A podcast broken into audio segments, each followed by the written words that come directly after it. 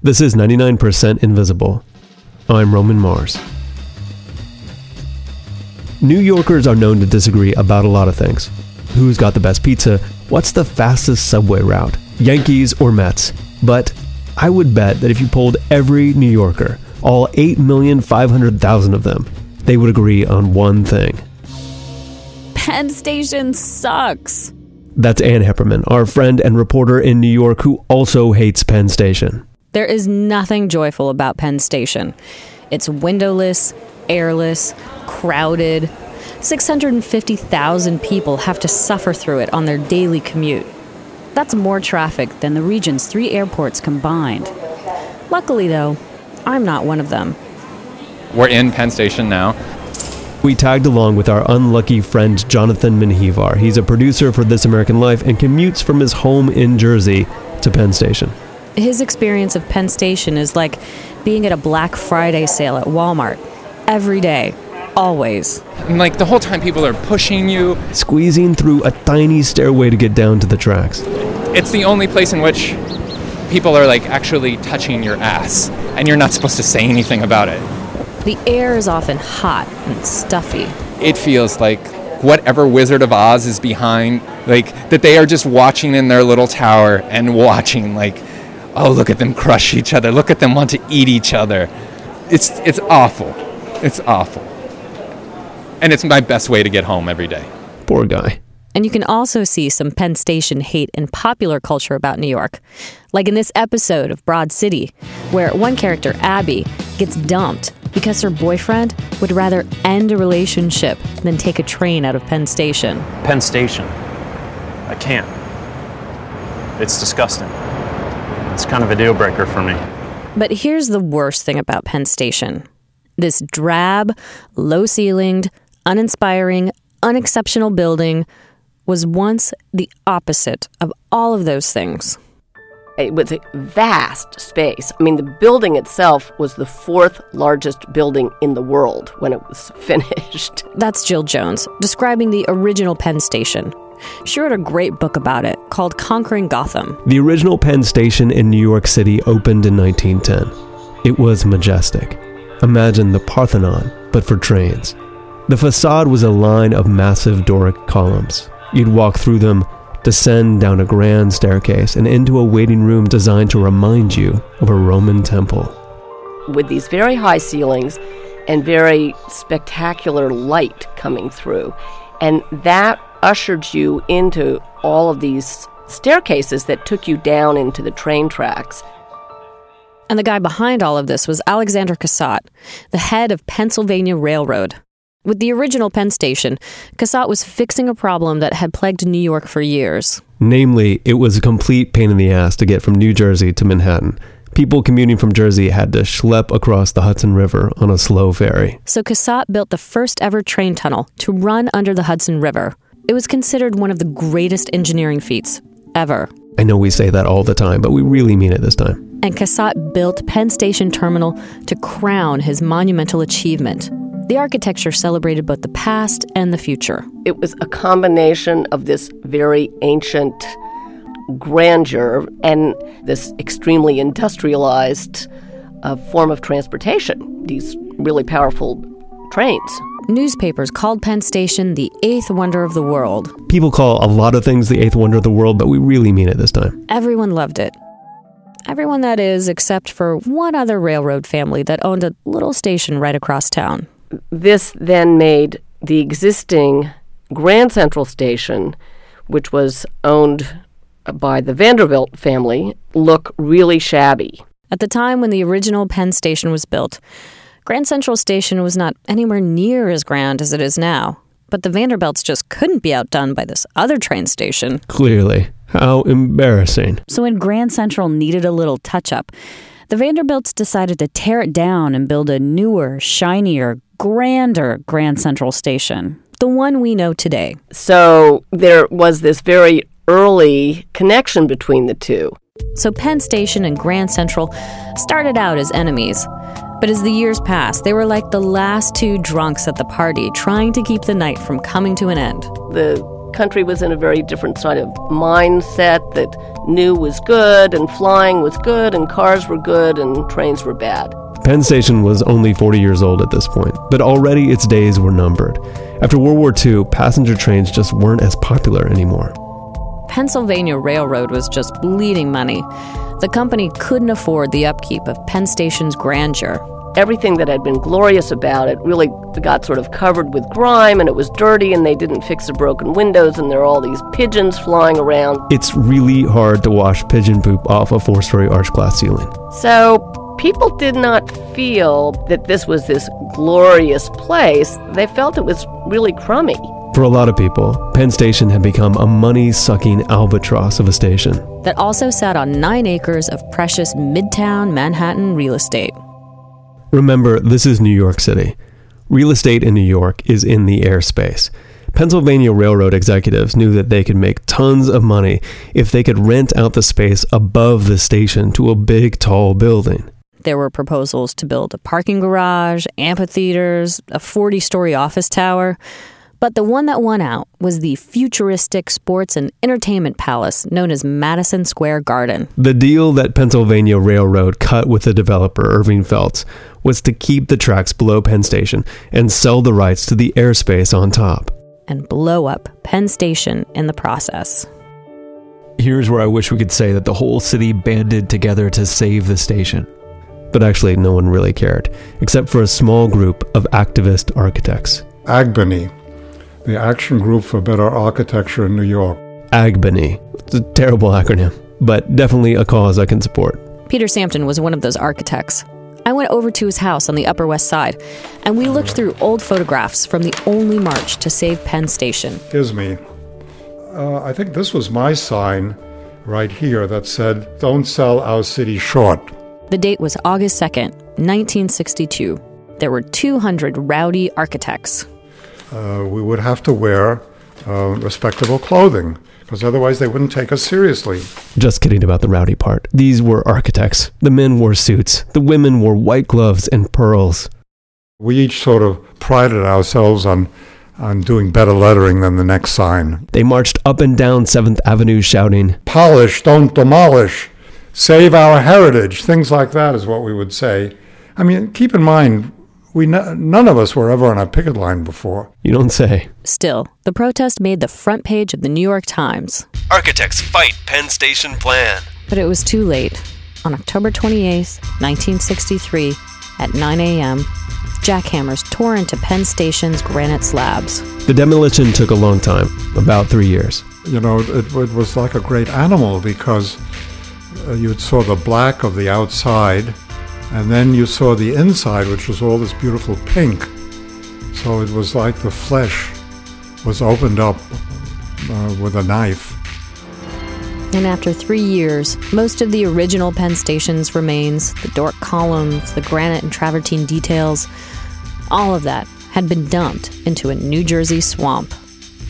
And of course, they gave us a new Penn Station, one that was summarily hated by everyone. In 1968, architectural historian Vincent Scully famously remarked that whereas before one entered the city like a god, one scuttles in now like a rat. After the destruction of Penn Station, Mayor Robert Wagner created the first Landmarks Preservation Commission. And in 1965, the group helped pass the city's first ever landmarks law so that something as drastic as the destruction of Penn Station could never happen again. But the landmark laws were flawed. It was a joke. New Yorkers are so blunt. That's Roberta Gratz. She wrote award winning stories about the problems with the city's landmark laws for the New York Post in the 1970s. For those of you who are too young to know that the New York Post used to be a really good newspaper, There were a number of problems with the landmark laws. The biggest one, though, was that the Landmarks Commission didn't meet all that much. They met for six months, every three years. So if you missed your window to get your favorite New York City building landmarked, tough luck. And in the meantime, the bulldozer operated at will. Gratz says a lot of buildings were lost even after the landmark laws were passed. Like the Singer Building, which was once the tallest building in the world, and the old Metropolitan Opera House, and the Astor Hotel. and then in 1968, Penn Station's old rival, Grand Central Station, was poised to be yet another pile of rubble. Here, in the cathedral-like spaces of the terminal itself, throbbing heart of the nation's metropolis, we have arrived. I love Grand Central Station. Hands down, it is my favorite place in the city. Welcome to Grand Central Terminal. Kent Barwick is just as excited as I am to be here. He's been involved in saving New York City's historic buildings for decades. We're standing under Grand Central's beautiful vaulted green ceiling, which is decorated with constellations. I just love looking up at it. You and every other person. Let's see if we can find anybody doing it. It's rare to come in here without finding somebody taking a picture or. Oh, there's one right. She's just about to take a picture. Grand Central feels like a throwback to what I feel like the old Penn Station must have been like. Just like the original Penn Station, Grand Central was a hard building to keep clean. Kent Barwick points to a small patch of black in the far corner of the ceiling. Just to the left of there, there seems to be a piece of dirty limestone and a piece of dirty ceiling. I think that's the shows what the ceiling was like, which was essentially nicotine coated.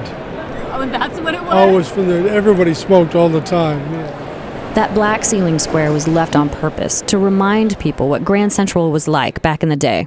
In the 1960s, Grand Central's history was almost a carbon copy of Penn Station's. They were losing money because the building was so expensive to maintain, and fewer people were taking trains. Just like Penn Station. Railroad executives decided they needed to sell the airspace on top of the station and invite developers to build. Saying, hey, wouldn't a 55 story office tower be nice on top of this baby? Which would demolish Grand Central's facade and most of its interior. But here's where the story of Grand Central and Penn Station diverge. Remember those landmark laws that happened in the years after the original Penn Station was demolished? Well, as weak as they were, they did manage to get Grand Central designated as a landmark. So the city denies the railroad executives' plans. The owners of Grand Central were not pleased. They wanted the money they were going to get from selling their air rights, the space above Grand Central, so they sued the city. The case was a long one. It went on for nearly a decade. And it was a bit of a nail biter. Grand Central nearly lost in 1975 when a state judge ruled against the city's designation of it as a landmark. The new mayor, Abe Beame, almost didn't appeal the ruling, saying that the city was poised to lose millions in court costs. So Kent Barwick and others created the Committee to Save Grand Central. With one member who was a bit of a game changer. I think if there is a great effort, even if it's at the 11th hour, you can succeed. And I think, and I know that that's what you'll do. Enter Jacqueline Kennedy Onassis. Thank you. Kennedy Onassis fronted a Save Grand Central press conference held in 1975 by the Municipal Arts Society. Kent Barwick was at that press conference. He says that with Jackie O so prominently involved, the fight went from a New York battle to a national one. And people began to write in, you know, from Iowa with a $5 bill enclosed. The case went all the way to the Supreme Court. And on June 26, 1978, the highest court in the land ruled in favor of New York City's landmark laws. Justice William Brennan wrote of Grand Central's architecture, quote, such examples are not so plentiful in New York City that we can afford to lose any of the few we have, and we must preserve them in a meaningful way. End quote. In other words, Grand Central would not suffer the same fate as its old friend and foe, Penn Station. So the landmark laws, with a lot of help from Jackie Onassis, squeaked out a win. And all of these years later, one of the ways people comfort themselves about the loss of the original Penn Station is with this idea that the laws that came out of the destruction of Penn Station saved Grand Central. So you know it's okay, because it died for a cause. I don't think Grand Central would have been saved without Penn Station. Penn Station sacrificed itself so that Grand Central could live. That was Peter Samton. You heard from him earlier. He was one of the architects that fought and failed to save Penn Station. But the tie between the destruction of Penn Station and the saving of Grand Central is actually kind of tenuous. For Roberta Gratz, it was Jackie O, not the landmark laws, that saved Grand Central. It's all very romantic to assume that the demolition of something so historic as Penn Station would have precipitated a strong landmarks law. It just isn't true. A sacrificial lamb like Penn Station can only do so much. People have to actually fight and win, like they did with Grand Central, for laws to have teeth. Roberta Gratz was actually one of those people. The reporting she did on the Landmarks Commission is just one of the things that led to the landmark laws ultimately being strengthened. And of course, the Supreme Court upholding those laws in the Grand Central case set an important precedent for saving future landmarks. These days, it's still a fight to save a building. But the laws are there, and they're stronger now than they once were.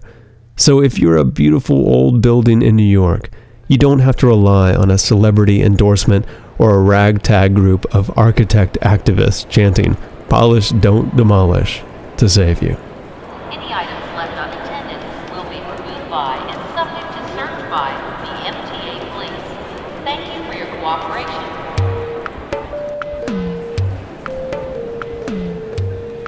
99% Invisible was produced this week by Ann Heppermann. Thanks to the WNYC archives and Julia Barton for her help in editing. 99% Invisible is Sam Greenspan, Katie Mingle, Avery Trufelman, and me, Roman Mars. We are a project of 91.7 local public radio KALW in San Francisco and produced out of the offices of Arcsine, an architecture and interiors firm in beautiful downtown Oakland, California.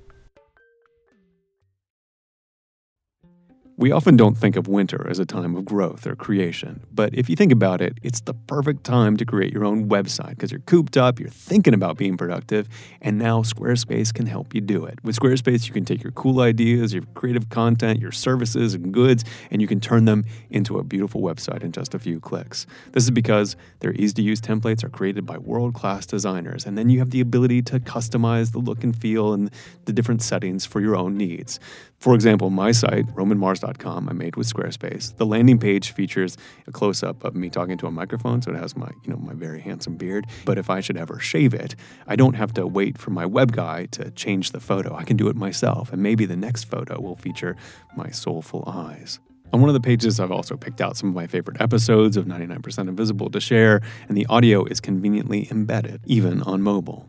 Try it yourself. Go to squarespace.com slash invisible for a free trial, and when you're ready to launch, use the offer code INVISIBLE to save 10% off your first purchase of a website or domain.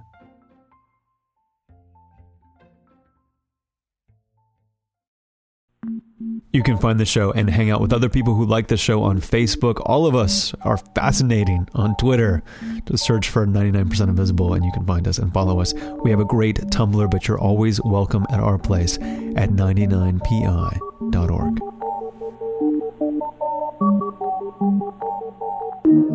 Radiotopia.